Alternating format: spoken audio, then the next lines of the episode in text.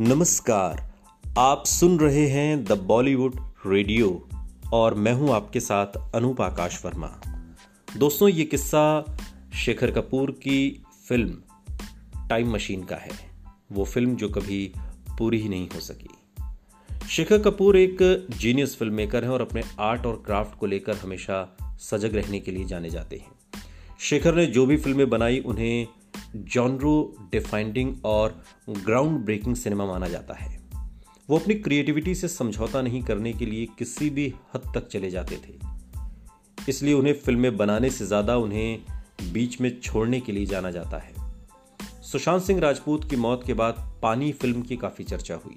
पानी शेखर का dream project था, मगर उन्होंने उसे जिस तरह से बनाने का सोचा, वो प्रोडक्शन हाउस यशराज फिल्म्स को भाया नहीं। इसलिए वाईआरएफ ने उस फ़िल्म से अपने हाथ खींच लिए और शेखर कपूर से जुड़ा एक और प्रोजेक्ट अधर में लटक गया। मिस्टर इंडिया जैसी सफल साइंस फिक्शन फ़िल्म के बाद शेखर ने आमिर खान को लेकर टाइम मशीन नाम की एक फ़िल्म शुरू की थी, मगर ये फ़िल्म कभी पूरी नहीं हो पाई। हालाँकि इसमें शेखर के एंड से कोई गड़बड़ी नहीं थी प्रोड्यूसर्स के मुश्किल में फंसने की वजह से ये फ़िल्म अधूरी रह गई थी। मिस्टर इंडिया और मासूम जैसी फ़िल्मों पर शेखर कपूर के साथ काम कर चुके आर्ट डायरेक्टर बिजौन दास गुप्ता ने अपने एक इंटरव्यू में टाइम मशीन पर बात की। बिजौन ने सिनेमा के इस कामयाब फॉर्मूले कहिए या साइंस फिक्शन को लेकर जो फ़िल्में बनती रही हैं, उस सिलसिले में बातचीत जब की तो उन्होंने खुद बताया कि उन्होंने टाइम मशीन का सेट बनाया था। बिजौन इस फ़िल्म के साथ प्रोडक्शन डिज़ाइनर और आर्ट डायरेक्टर की कैपेसिटी में जुड़े हुए थे। टाइम मशीन में आमिर खान, रवीना टंडन, गुलशन ग्रोवर, नसीरुद्दीन शाह, रेखा और विजय आनंद काम कर रहे थे। ये फ़िल्म टाइम ट्रेवल के बारे में बात करने वाली थी। इस फ़िल्म की शूटिंग शुरू हो चुकी थी और दस ग्यारह रील्स कहते हैं तैयार भी हो चुकी थी। हालाँकि कई रिपोर्ट्स ये दावा करती हैं कि टाइम मशीन की 80 फ़ीसदी शूटिंग पूरी हो चुकी थी। मगर प्रोड्यूसर्स के पास पैसे नहीं थे और पैसों की जब तंगी आई तो फिर फ़िल्म का काम रुक गया। उन्होंने कहा कि उनके पास पैसे जैसे ही आएँगे, इस फ़िल्म को पूरा किया जाएगा, लेकिन तमाम कोशिशों के बाद भी ये फ़िल्म कभी पूरी नहीं हो पाई।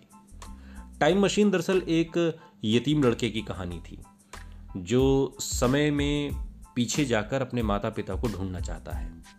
उस बच्चे के मेंटोर इस काम के लिए एक टाइम मशीन बनाते हैं और बिजॉन बताते हैं कि इस फ़िल्म के जो भी हिस्से शूट किए गए, वो ब्रिलियंट थे। उन्होंने बताया कि फ़िल्म में महाभारत से जुड़ा हुआ भी एक सीन था।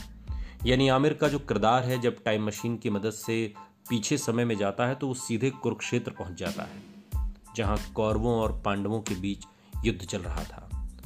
वो वहाँ श्री कृष्ण और अर्जुन के बीच हुई बातचीत का एक अंश भी सुनता है। फ़िल्म एक सीक्वेंस ऐसा भी था जिसमें आमिर का कैरेक्टर अमिताभ बच्चन से मिलता है। मगर तब अमिताभ स्टार नहीं बने थे। वो यतीम बालक अमिताभ को एक बस स्टॉप पर देखता है और वो जाकर उनसे कहता है कि वो भविष्य में बहुत बड़े स्टार बनने वाले हैं। मगर अमिताभ को तब कुछ समझ में नहीं आता क्योंकि तब वो स्ट्रगल कर रहे थे। अमिताभ का कैरेक्टर उन्हें सलाह देता है कि उन्हें सलीम जावेद नाम की फ़िल्म राइटर जोड़ी से मिलना चाहिए। उनका काम हो जाएगा। इसके बाद अमिताभ को जंजीर नाम की फ़िल्म मिल जाती है। टाइम मशीन का ये कॉन्सेप्ट था और ये कहानी टाइम मशीन की थी कि वो वक्त से पीछे, यानी कि पास्ट में जाते थे और पास्ट में जो जो चीज़ें हुई हैं, वो वहाँ वहाँ पर वो कैरेक्टर आमिर खान का जाता था। टाइम मशीन की कुछ फुटेज की क्लिप आपको यूट्यूब पर मिल जाएँगी। इसमें आप देख सकते हैं इस फ़िल्म की मेकिंग के कुछ हिस्से। इस फ़िल्म में नसीरुद्दीन शाह, रेखा आमिर के खोए हुए माता पिता का रोल करने वाले थे। देवानंद के भाई विजय आनंद आमिर के मेंटोर का रोल करने वाले थे, जो उन्हें टाइम मशीन बना कर देता है। मगर ये फ़िल्म कभी पूरी नहीं हो पाई। अगर ये फ़िल्म पूरी हुई होती तो बहुत दिलचस्प फ़िल्म बनती। लेकिन अच्छी फ़िल्में कभी कभी अटक जाती हैं। सुनते रहिए। द बॉलीवुड रेडियो, सुनता है सारा इंडिया।